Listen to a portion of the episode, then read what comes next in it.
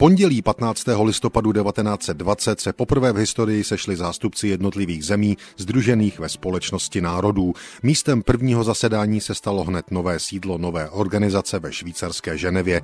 Americké New York Times velký den popisovali i těmito větami. Poprvé v historii lidstva sedělo společně bok po boku 41 národů světa. Lidé s bílou, černou i hnědou pletí se sešli pod jednou střechou. České lidové noviny.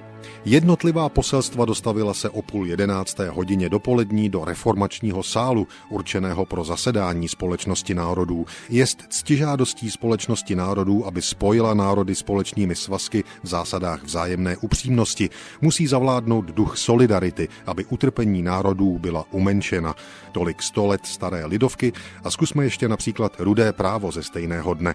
V Ženevě zasedá právě kongres pod názvem Svaz národů, ve skutečnosti však schůze zástupců vlád kapitalistických států. Za zvuků kostelních zvonů a v ulicích ověšených prapory dodává se schůzi té zdání, že jde o vznešené cíle lidstva, světový mír a šťastnou budoucnost národů. Pamatujeme se, co o Svazu národů soudili soudruzi ruští, vydouce v něm trast kapitalistických vlád a žádný svaz národů.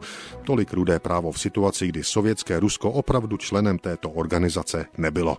Iniciátory a zakládajícími zeměmi organizace byly vítězné státy první světové války a jejich spojenci, včetně Československa. Společnost národů vznikla na základě Versajské mírové smlouvy a hlavním hybatelem myšlenky byl pak americký prezident Wilson. Spojené státy paradoxně členem nebyly. Navzdory Wilsonovým snahám kongres nikdy pakt společnosti národů neratifikoval.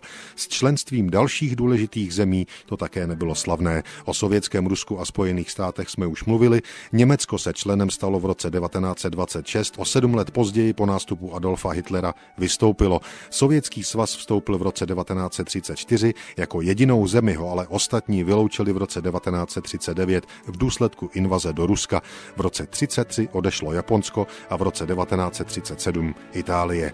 Cílem společnosti národů bylo před stolety poválečné odzbrojení, udržení míru ve světě, systém kolektivní bezpečnosti jako prevence válek a diplomacie. Ve skutečnosti ale bylo toto světové bezpečnostní schromáždění zemí a jejich diplomatů poměrně bezzubé. Společnost národů neměla páky, jakými by své bohulibé cíle uváděla v život. Proti agresivním vládám 30.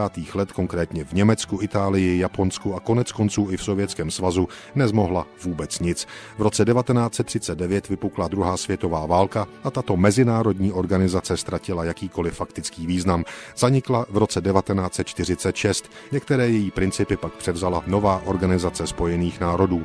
15. listopadu 1926 v Ženevě na prvním zasedání si ale členové společnosti národů jakékoliv fatální problémy budoucnosti jistě nepřipouštěli. thank you